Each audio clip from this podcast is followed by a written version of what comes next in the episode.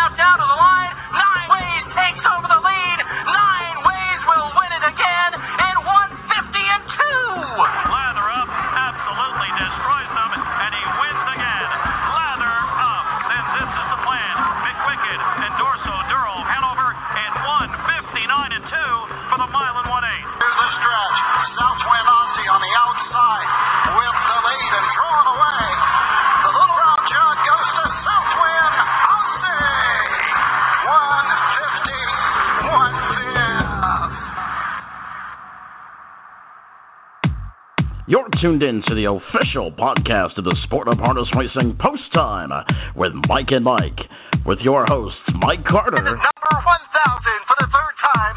Aaron Merriman wins. and Mike Bozich. Down to the finish. Shartin N a game win in the Betsy Ross over Caviar Alley and Apple Bottom Jeans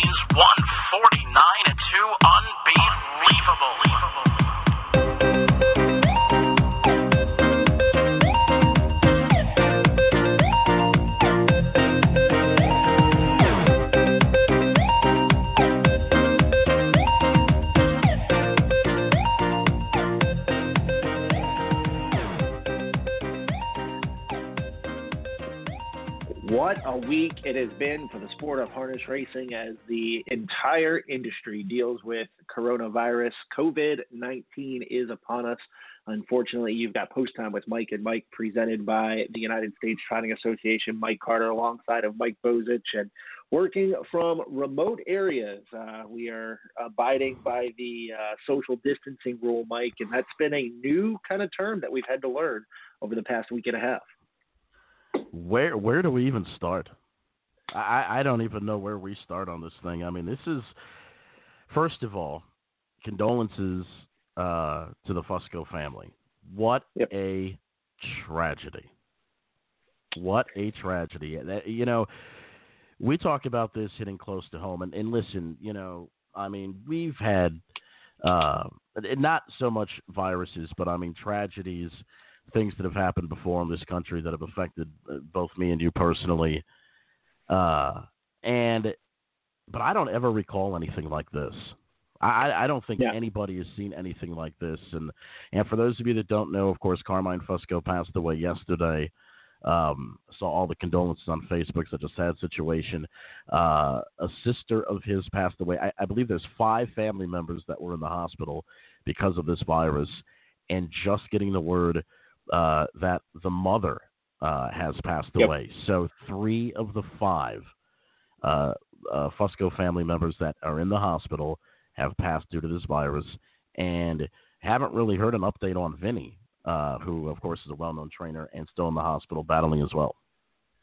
Yeah, we've had a lot of loss in the harness racing industry. Of course, John Brennan. Uh, we'd be remiss if we don't we didn't mention him. Uh, with the first fatality in New Jersey, and um, obviously with a lot of racetracks shutting down, with things kind of coming to a screeching halt. Um, you know, things are having to change, and that's pretty much what this uh, what this program is about uh, this week. Uh, thanks so much for rejoining us. Uh, obviously, uh, canceling our show last week uh, while we tried to figure everything out that was going on uh, in the sport of harness racing. And, you know, from cancellations to the virus to John Brennan's death, uh, we had a, too much going on. Uh, so we Mhm. felt like the best thing to do last week was to go ahead and just uh, go ahead and scrap the show for last week. Uh, we do want to let everybody know there are five racetracks in the U.S. that are currently racing.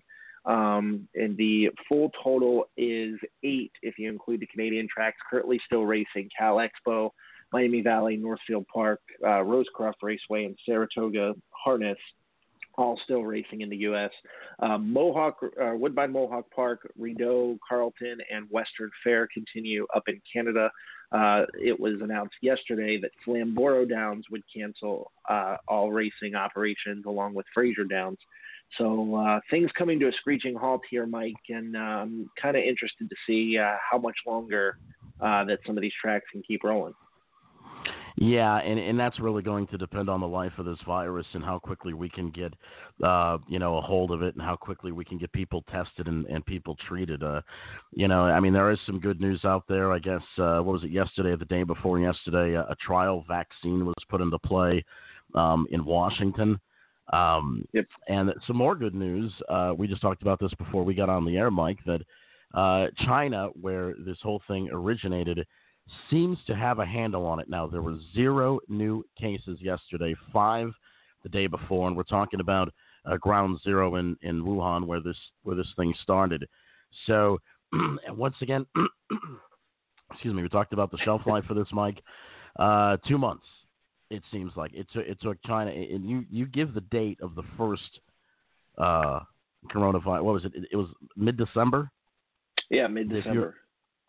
Okay mid January, mid February. Okay, so about two and a half months. Really, two months to get a good handle on it. We are, gosh, what are we into the second week? Yep. Right now, I mean, of, of, of that we know of. Yep. You know, so, uh, and it seems like I know with my son's school, they're doing things two weeks at a time. Um, I know with Harrah's Philadelphia, I can speak for that. They're doing things two weeks at a time. So, so it seems. Uh, it seems like everybody's kind of taking this thing on a on a biweekly basis. Uh, so, you know, at the end of that two weeks, a reevaluation period, we'll see. You know, if the cases start to slow. Personally, I'm going to say they're not because we as a country kind of got behind in testing, and 86%, Mike, this is a really uh, interesting number. 86% of the people that actually have the virus never get symptomatic. Now, right. you think, okay, well, that's good, right? Because you don't get sick.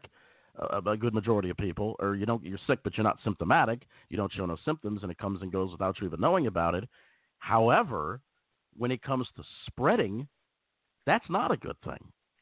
No, not at all. And that's that's the hard part is you don't know uh, you don't know what uh, who's got it, who the carriers are, any of that, and uh, you know that that's what's made this thing so difficult.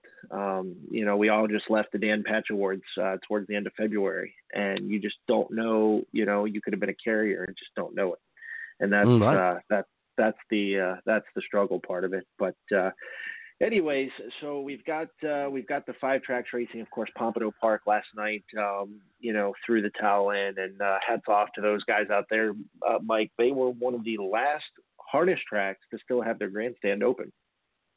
Yeah, and you know, and, and kudos. really, this is it, it's a it's so tough to handle. I mean, because you can see both ends of of the argument. I've always been a person that has been a very big advocate of the show must go on. I've always been a big advocate of that. However, you know, I mean, there's just certain situations, certain circumstances where you just have to look out for people's lives. So yep. you know, it's it's um, I mean, it's such it's such a it's a terrible situation. Um, obviously, if you've been following the news, and I think, I mean, what else is there to do, right? Uh, everybody's kind of been following the news. Everybody's been kind of watching, you know, uh, whether you're CNN, whether you're Fox News. I mean, obviously, depending on your political affiliation. Um, however, uh, it's good to see you know, politicians kind of coming together, passing different relief bills. Um, I know we talked uh, about, you know, there's going to be uh, some checks in the mail to pretty much every taxpaying citizen. A very good thing. Um, you know, there's going to be relief for small businesses.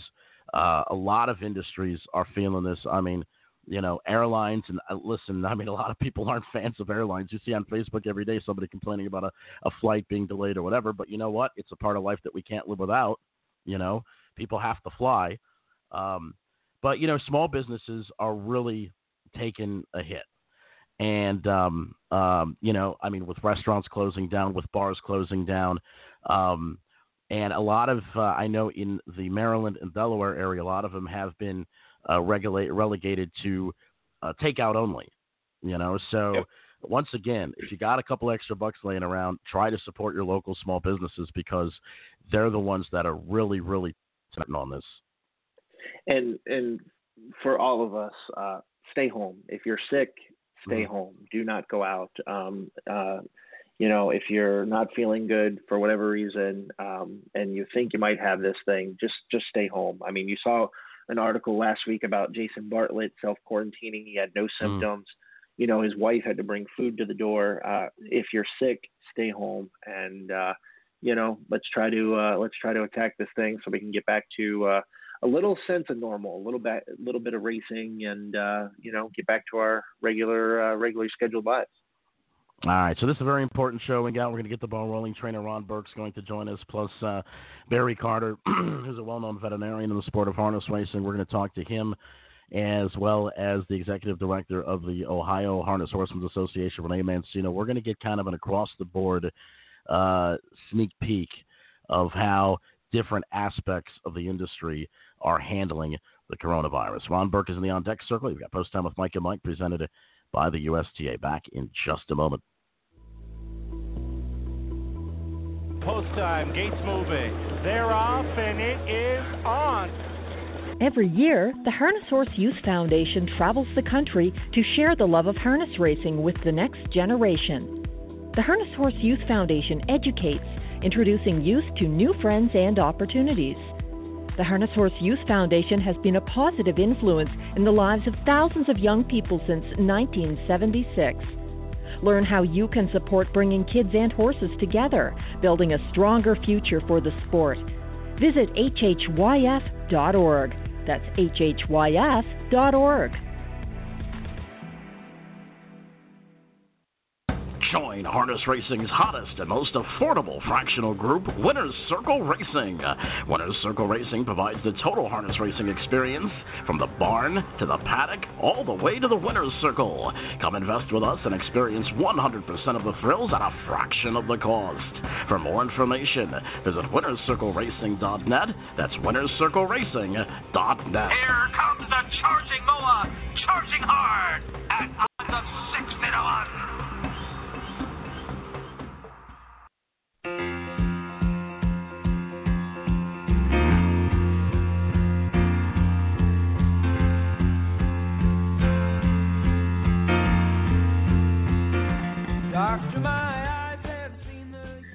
We're back on this edition of Post Time with Mike and Mike, presented by the United States Trotting Association. Mike Carter alongside of Mike Bozich, and we're joined now by trainer Ron Burke.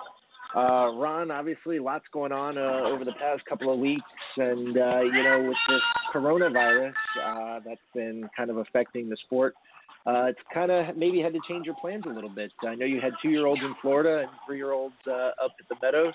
How's this affecting you guys?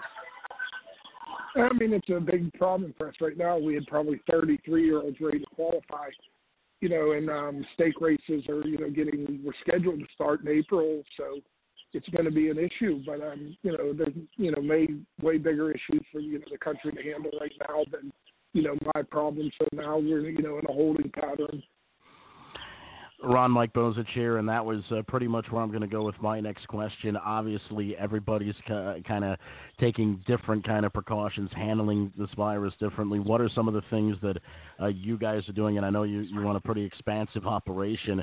What are some of the policies that you've kind of put in place to uh, for you guys to try to cope with this thing? Well, what we're trying to do is not mingle the barns as much as we usually do. Uh, we're not sending the people to help the other barns. You know, every barn's pretty much an island on itself now. You know, and so that like they can try to make you know keep their group healthy and keep you know not spread you know from Jersey, which looks you know right now they have a bigger problem, especially in the harness racing world than we do in you know Pennsylvania. You know, in Washington County we only have two confirmed cases, so you know we're not going to try to you know bring Jersey people to here and you know bring it with us. Don't you know we don't want to be part of the problem. We hope you know to be more part of the solution. Now, Ronnie, obviously, uh, lots going on. You said there's only two cases in uh, Washington, and you know, one thing that we've heard a lot about is um, how will people care for their horses if there is a lockdown situation? Do you guys have some sort of an emergency plan in case that kind of comes into effect? Yeah, pretty much. It'll be family members here, you know, and then it'll go, you know, the tra- the trainers, a couple there, you know, you're going to have to have somebody to go and, you know, that can at least feed them and, you know, at least keep their stalls decently clean and make sure that they're all right. I, I you know, I pray that it doesn't get to that. But, you know, they're going to have to, people will understand that, you know, these horses can't feed themselves. They can't give themselves water and they can't take care of themselves. So, you know, as, as much as I'd like this, I'll just go sit home and sit in our house. I think, you know, for a month, it would probably be the best thing you know, it's not realistic with the horses. They need to, you know, they need care, and they're, you know, we're their caregivers, and we have to make sure everything stays good for them guys too. Visiting with trainer Ron Burke, and uh, yeah, Ron, that's uh, you know that's the thing about being in the horse business. Virus, no virus, no matter what happens, the world can explode, and you guys will still be there at the barn at five in the morning. But um, as far as uh, treatment and care for the horses, um, and and everything from what I have read, uh, the virus is not something that can spread from you know for it can't be something that's a multi-species type thing. I mean, I from everything I've read, it can't spread from humans to horses. But that being said, are you guys doing anything different in the care of the horses, and and have you kind of consulted your vets about maybe uh, the coronavirus and how it can affect the horses? No, pretty much. I've tried to read everything I can about it, and I've got a good, you know, grasp as as as, as many layman probably can. You know, I'm no doctor and I don't understand it, but we've got an idea. With the horses, we have backed off a little bit because, being honest, I don't know when we're going to race next. I mean, that's the thing is like I don't know, and you know, I want to walk the line to have these horses fresh. But the minute that you know they go back racing, it's a financial thing for us too. We're losing a lot of money every week right now you know, we can withstand probably better than some stables, you know, taking the hit. But the problem is, being the biggest barn, there will come a point where we're taking the biggest hit. You know, these horses got to be fed. These employees have to be, you know, they still need their checks. They still have to eat. They, you know, so you know, I want to pay everybody and keep paying everybody, and I want. So I'm trying to hope that we can hang on until you know racing comes back, and then you know when racing comes back, I want my horses to be sharp and ready and ready to go.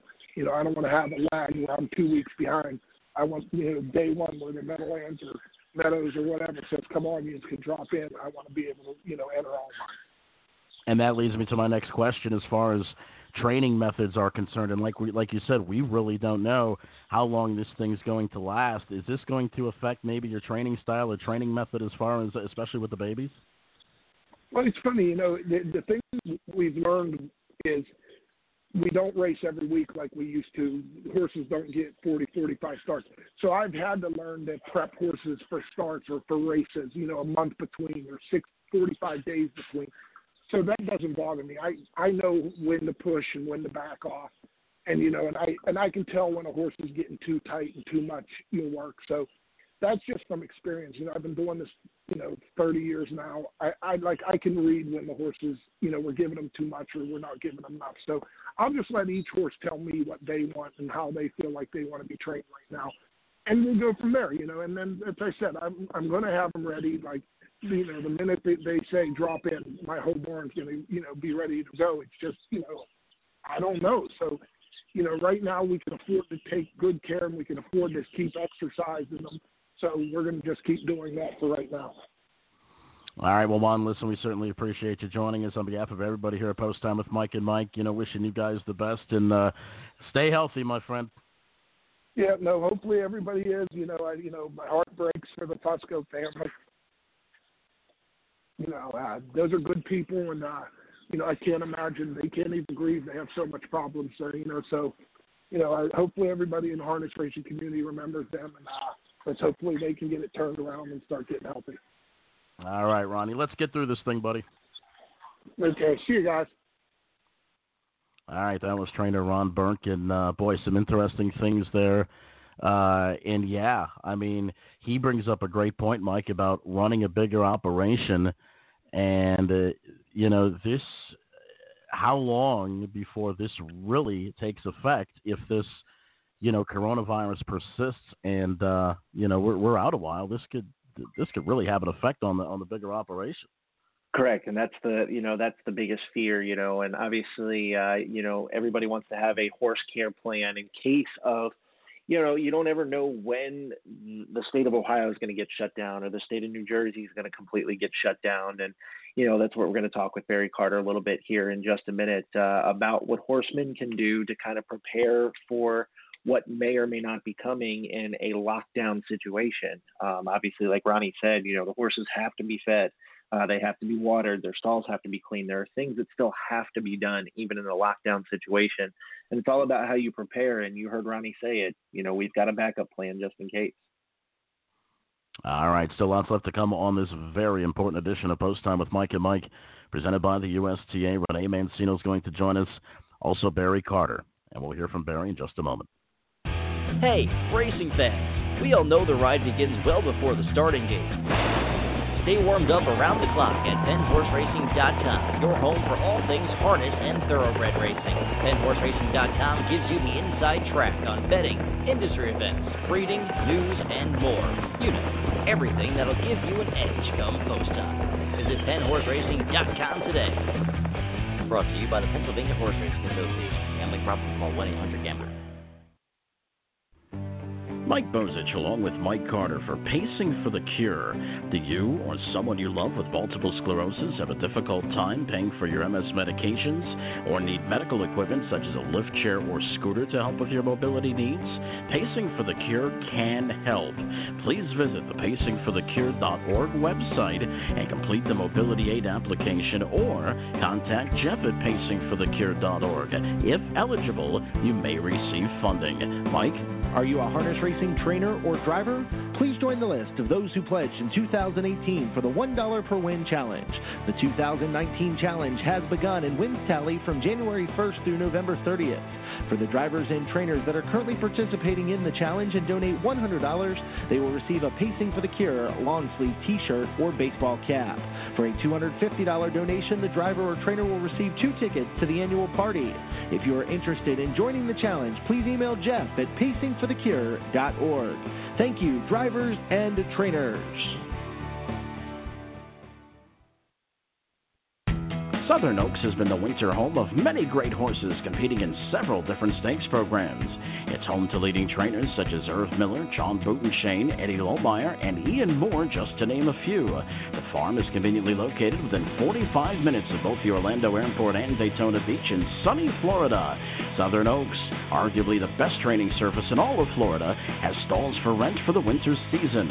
For more information, visit southernoakstraining.com. That's southernoakstraining.com.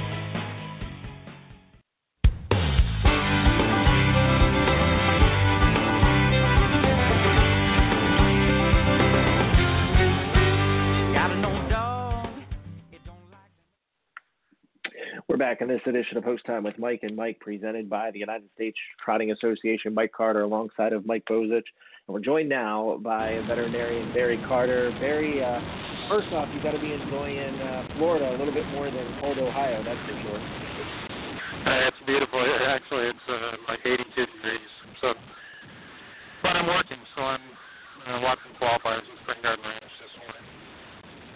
Barry, let's talk a little bit about uh, the coronavirus. Uh, lots of scary uh, things going on, lots of uh, big things going on. How can horsemen kind of prepare for this, uh, whether it be a horse care plan? Uh, how can the horsemen get ready for a potential lockdown situation?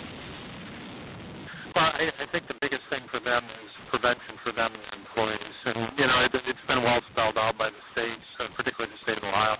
But, you know, it's about social distancing. It's about doing all the things on an inanimate objects so uh, that we're not uh, spreading the virus uh, you know, amongst the other you know, people. From the standpoint of the horses, you know, the horses aren't at risk. The COVID-19 is uh, at this point uh, people specific. And horses do get coronavirus, but it's a completely different form. Barry.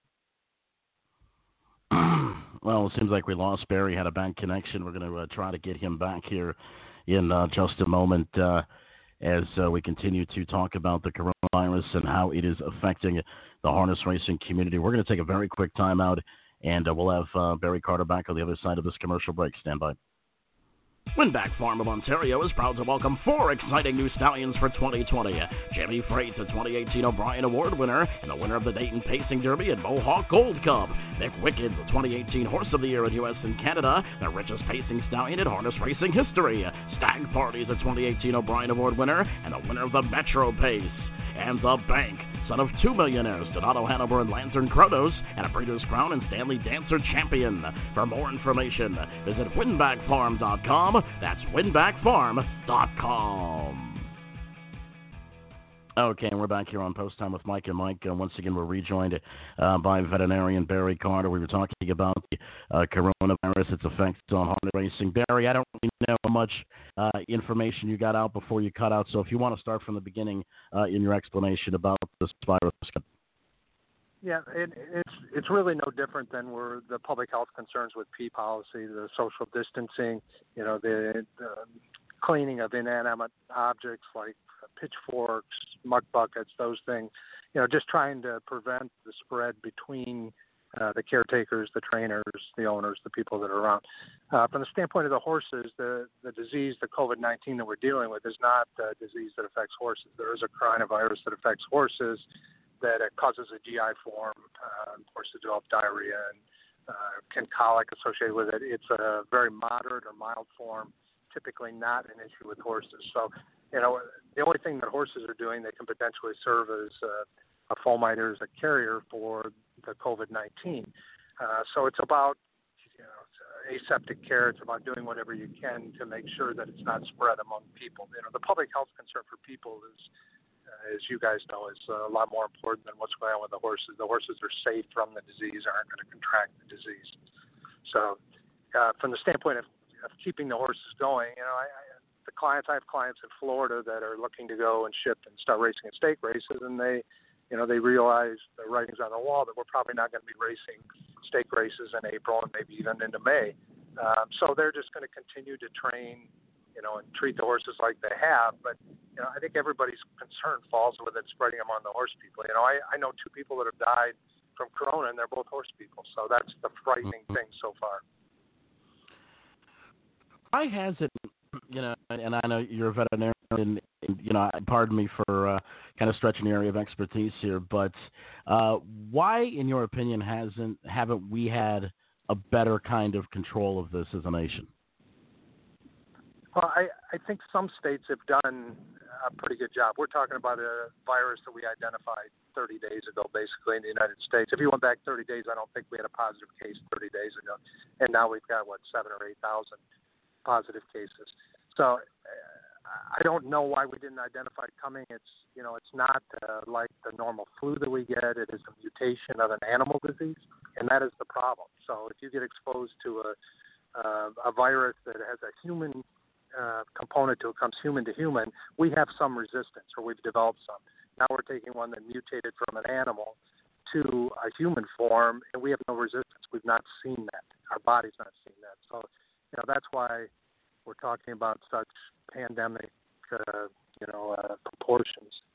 Barry, you talked about um, you talked about kind of uh, immunity. Um, how long do you think it will take for us as humans to develop some kind of immunity to this? I think some people will have a natural immunity, and I don't think anybody knows what the numbers are. You know, some people will develop mild forms, some people will be severely affected. You know, the, what's been described, the people that have some pre-existing condition will develop a severe form right off. You know, and um, to, to me, and I, I hate to even mention these numbers, but to me it was frightening when I saw the numbers at the beginning of the week. You know, I I was never nonchalant about it, but you know, when I saw that before uh, we did the intervention, they projected 2.2 million people in the United States would die of the disease. Now, after we've done intervention, they project 1 million people. So those are frightening numbers. You know, we've fought world wars and combined never had a million people die. So.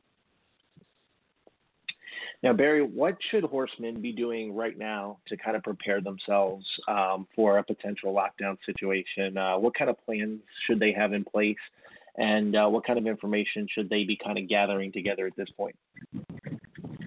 Well, I, I think it's uh, again about protecting you know the people that are involved in it. Uh, the horses are going to do fine. We're going to treat the horses like normally. We're going to dog train, do all those things, but they have to prevent the spread. And since it has such a long incubation period, we can't identify um, who's affected. You know, and you can't go test everybody in the world uh, to find out if they're affected and then quarantine. So you know, you need to.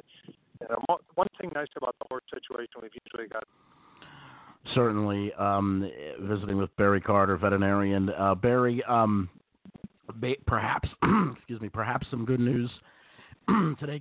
excuse me, perhaps some good news today coming out of China. Uh, zero cases. Actually, yesterday yeah, I think there was, five I heard today. So, before, you know, and uh, nation. Go ahead.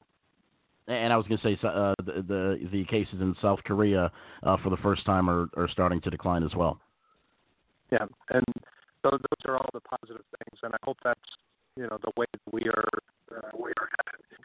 I said, two different states. One state has been really diligent, and the other state has been less so. And you can see the difference, even though the population is a little different. You can see the number of cases in Florida are dramatically higher than the number of cases in Ohio.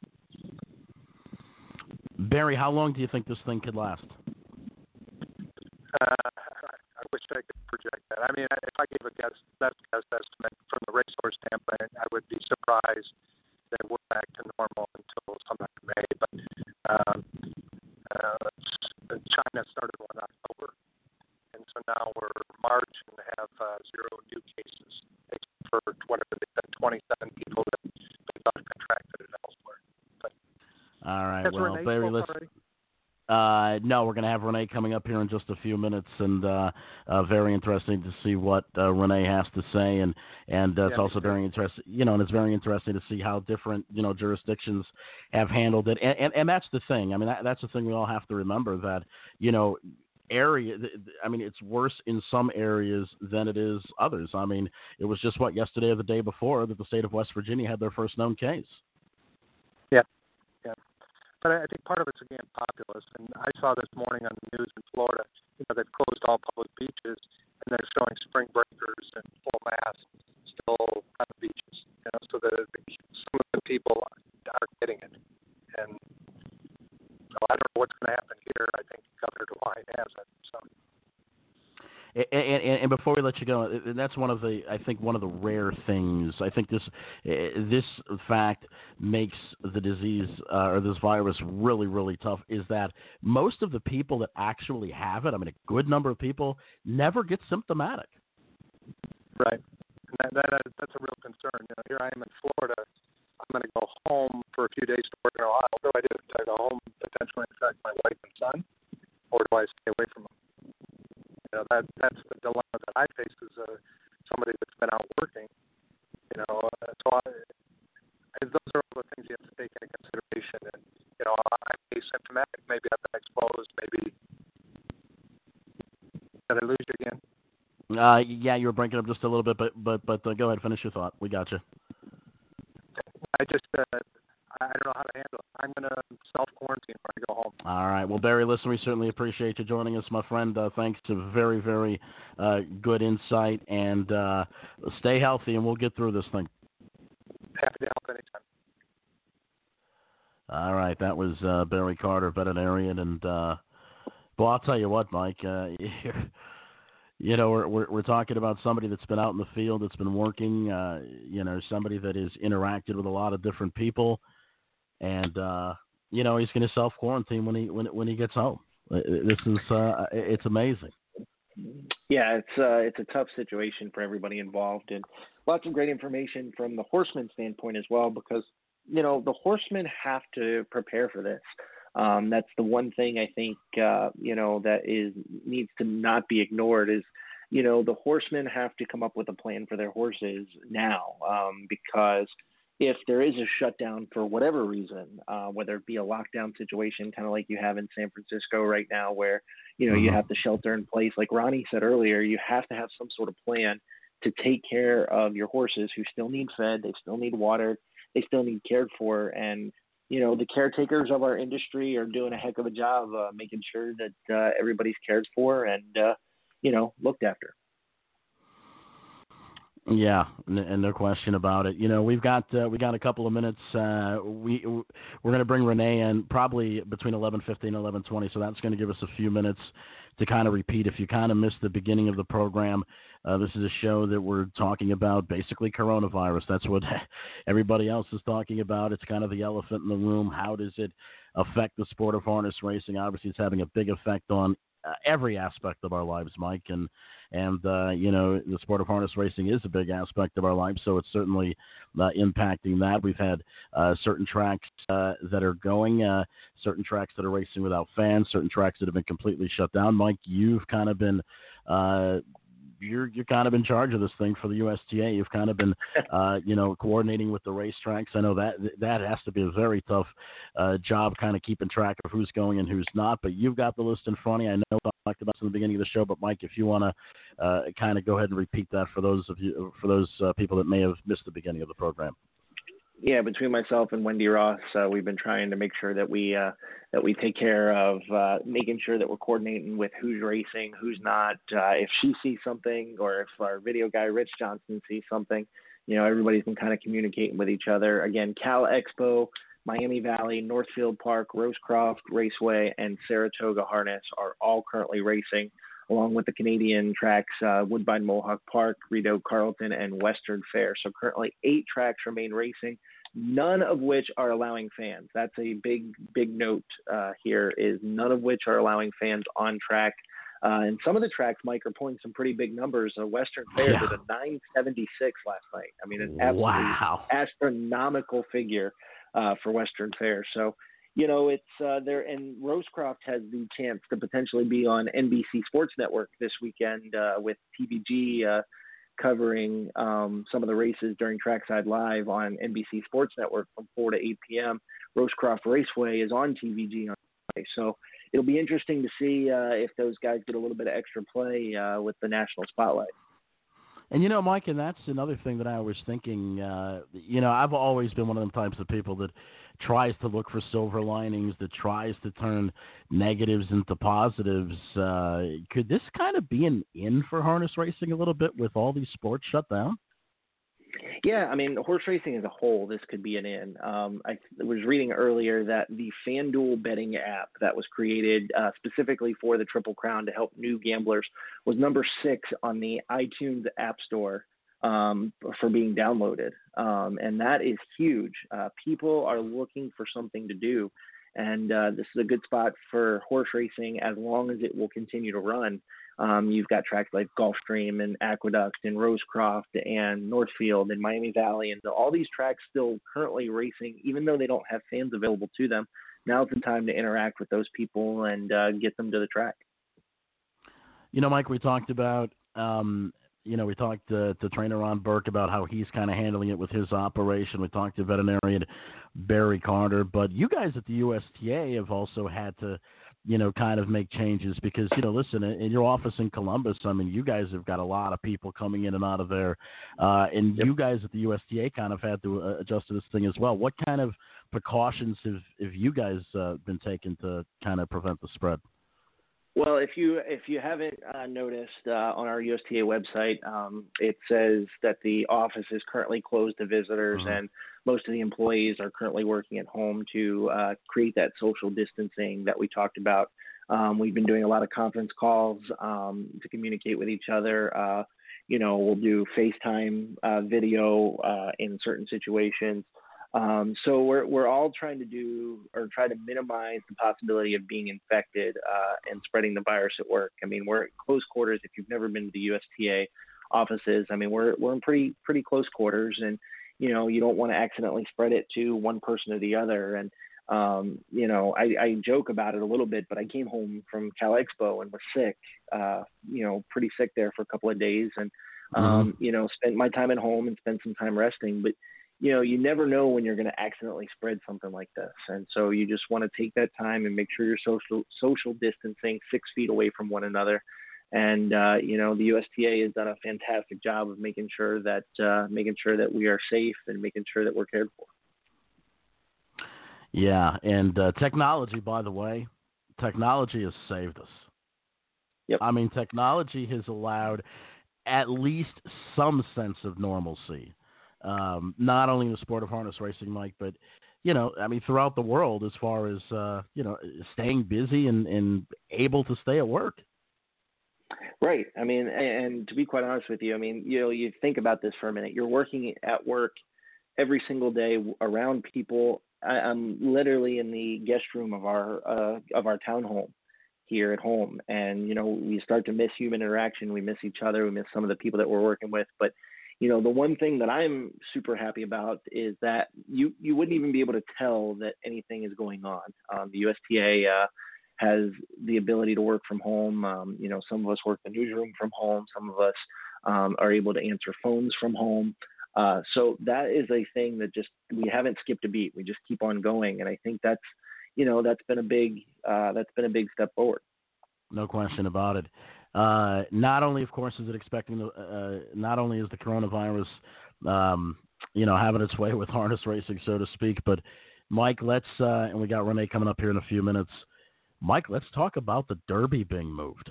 Now, how now how big is that? The Derby being moved to September yeah, it, it's you know it's something that uh, I think was expected. Um, Churchill Downs was very remiss in saying that they would not race without fans, and you know it's the biggest day in Kentucky, 150,000 uh, 150,000 people, and you know it, I think it had to happen. Um, I'm interested to see how the rest of the schedule kind of shakes itself out, but it's one of those things that had to happen, and I, I'm anxious to see what kind of uh, stakes races from a harness racing standpoint are going to get kind of shoved around because of all this uh, going on. Yeah, no question about it. I mean, uh, it's just it, it's it's just a crazy situation, and and uh, we'll do uh, our best here Post Time with Mike and Mike to try to keep everybody abreast uh, on what's going on. We got Renee Mancino coming up, the, the OHHA uh, executive director, and uh, we're going to hear about how the state of Ohio is handling the coronavirus. We've got Post Time with Mike and Mike presented by the USTA. Back in just a moment. Are you interested in learning more about owning standardbred racehorses? Do you want to experience the excitement of driving a standardbred? Owning a racehorse is a once in a lifetime experience and not as difficult as you may think. The United States Trotting Association wants to help make your ownership dreams a reality. Contact a member of the Ownership Concierge team by email at owners at ustrotting.com or by calling 877 800 8782 extension 5555. Jimmy Freight is new to Ontario in 2020. Jimmy Freight is the richest and fastest son of a Sportswriter and was the O'Brien three-year-old Colt Pacer of the Year and won multiple stakes at ages 2, 3, and 4. And Jimmy Freight turns on the Jimmy Jet by a length and a half in 148 and 1. Jimmy Freight at 10 to 1 to win the Dayton Pacing Derby. He stands his first season in 2020. For booking information on Jimmy Freight, please visit winbakfarm.com. Limited shares available. Go to winbakfarm.com. Join Harness Racing's hottest and most affordable fractional group, Winners Circle Racing. Winners Circle Racing provides the total harness racing experience from the barn to the paddock all the way to the Winners Circle. Come invest with us and experience 100% of the thrills at a fraction of the cost. For more information, visit winnerscircleracing.net. That's winnerscircleracing.net. Here comes the charging Moa, charging hard at odds of 60 to 1.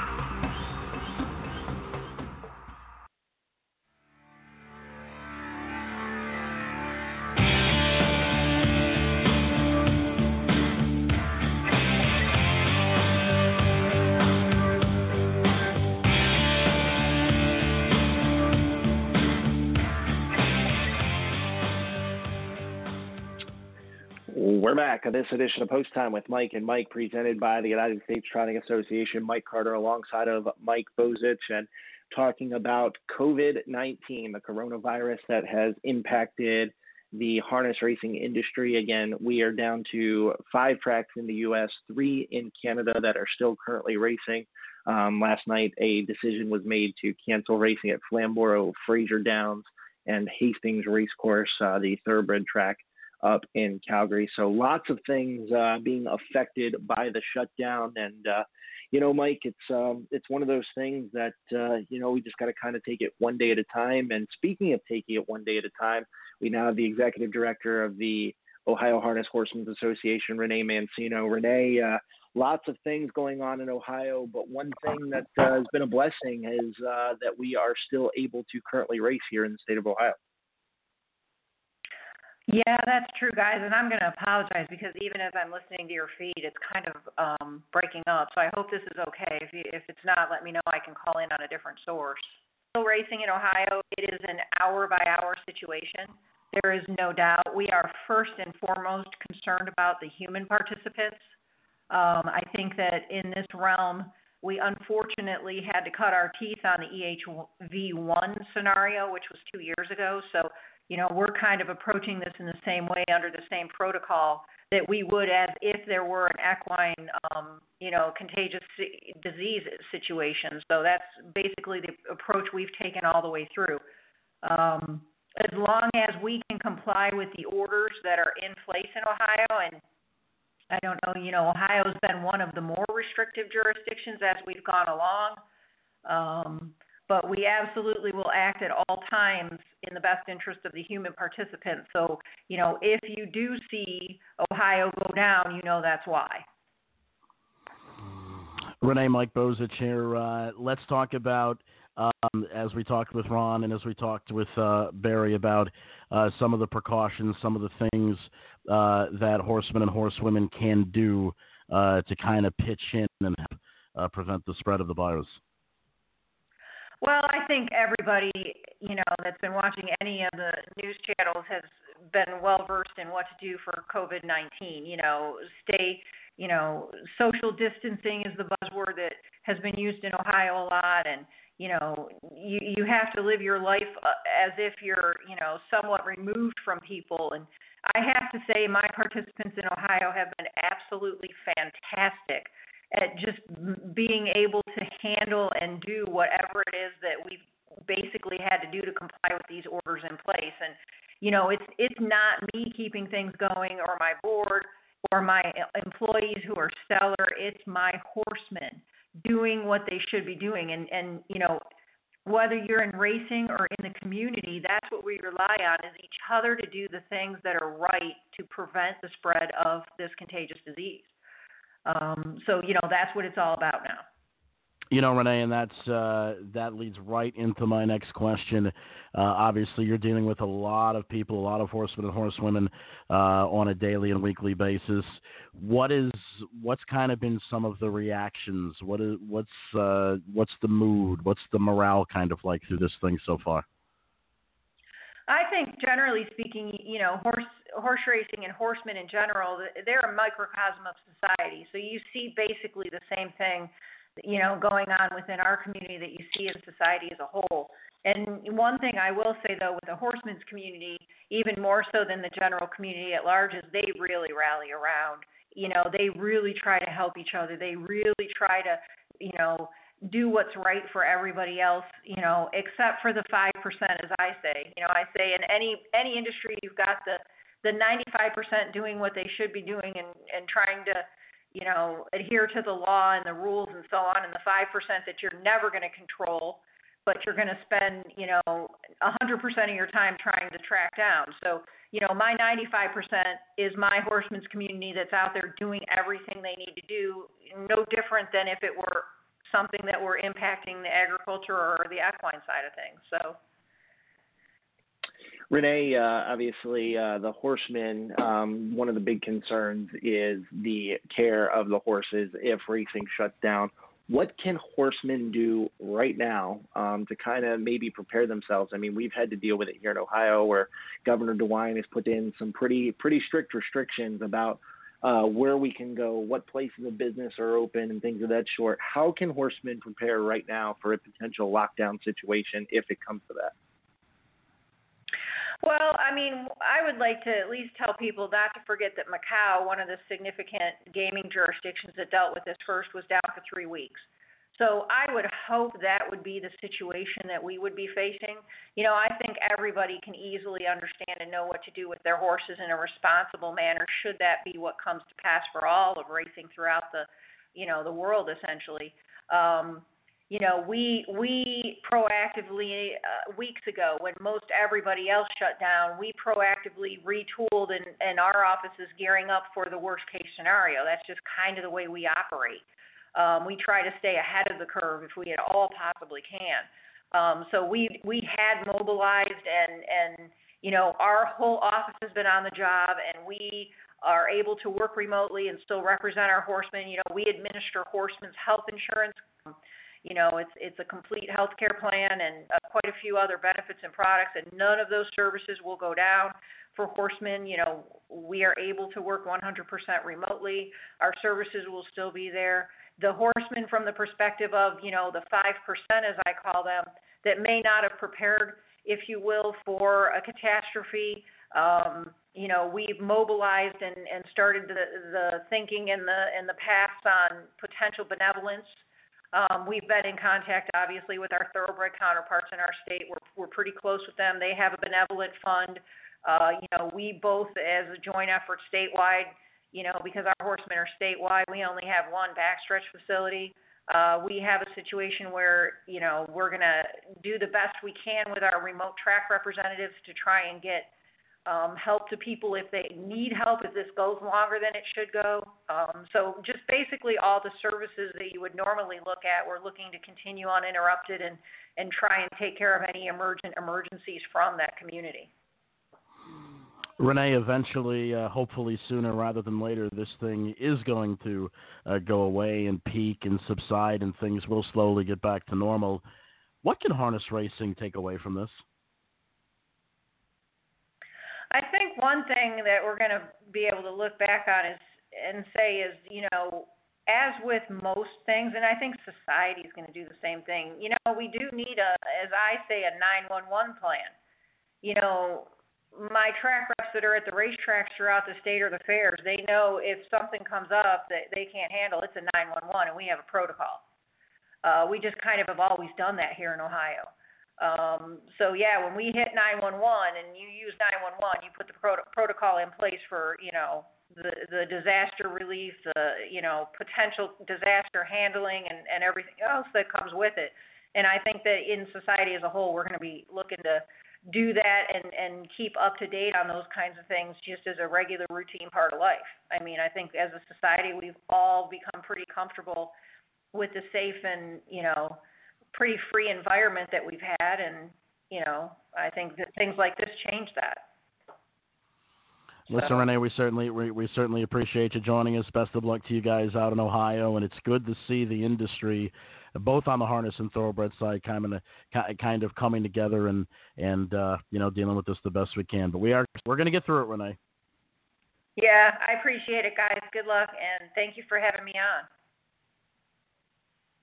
All right, that was Renee Mancino, and uh, once again, some very good information there. Kind of got three different perspectives today from, you know, three different areas, Mike. And uh, uh Mike, I got to give you credit. You you kind of put this show together, and uh, you, know, no, it wasn't just me. And, uh, uh, Wendy Ross was a big player in it too. Uh, she was, you know, big in helping me get uh, some of the people and, you know, trying to figure out who who we were going to get to talk about this because this is an important, important thing um, that I think the entire industry needs to hear. And um, you know, not just us, but you know, we depend on uh, at the USTA, we depend on our members. And if our members aren't racing, you know, who knows what'll happen. So we just want to make sure that you know we're getting the message out there and getting the uh, getting the word out. And three different. Uh, what what what I really like, Mike, is you got three different viewpoints from three different important areas of the industry. You know, Renee kind of yep. with the management side of it, uh, Barry from a, a veterinarian's point of view, and of course Ron, uh, you know Burke, a guy that's got you know a million horses that he has to care for, and uh, right. I mean, it's you know it's a it's a it's a tough situation.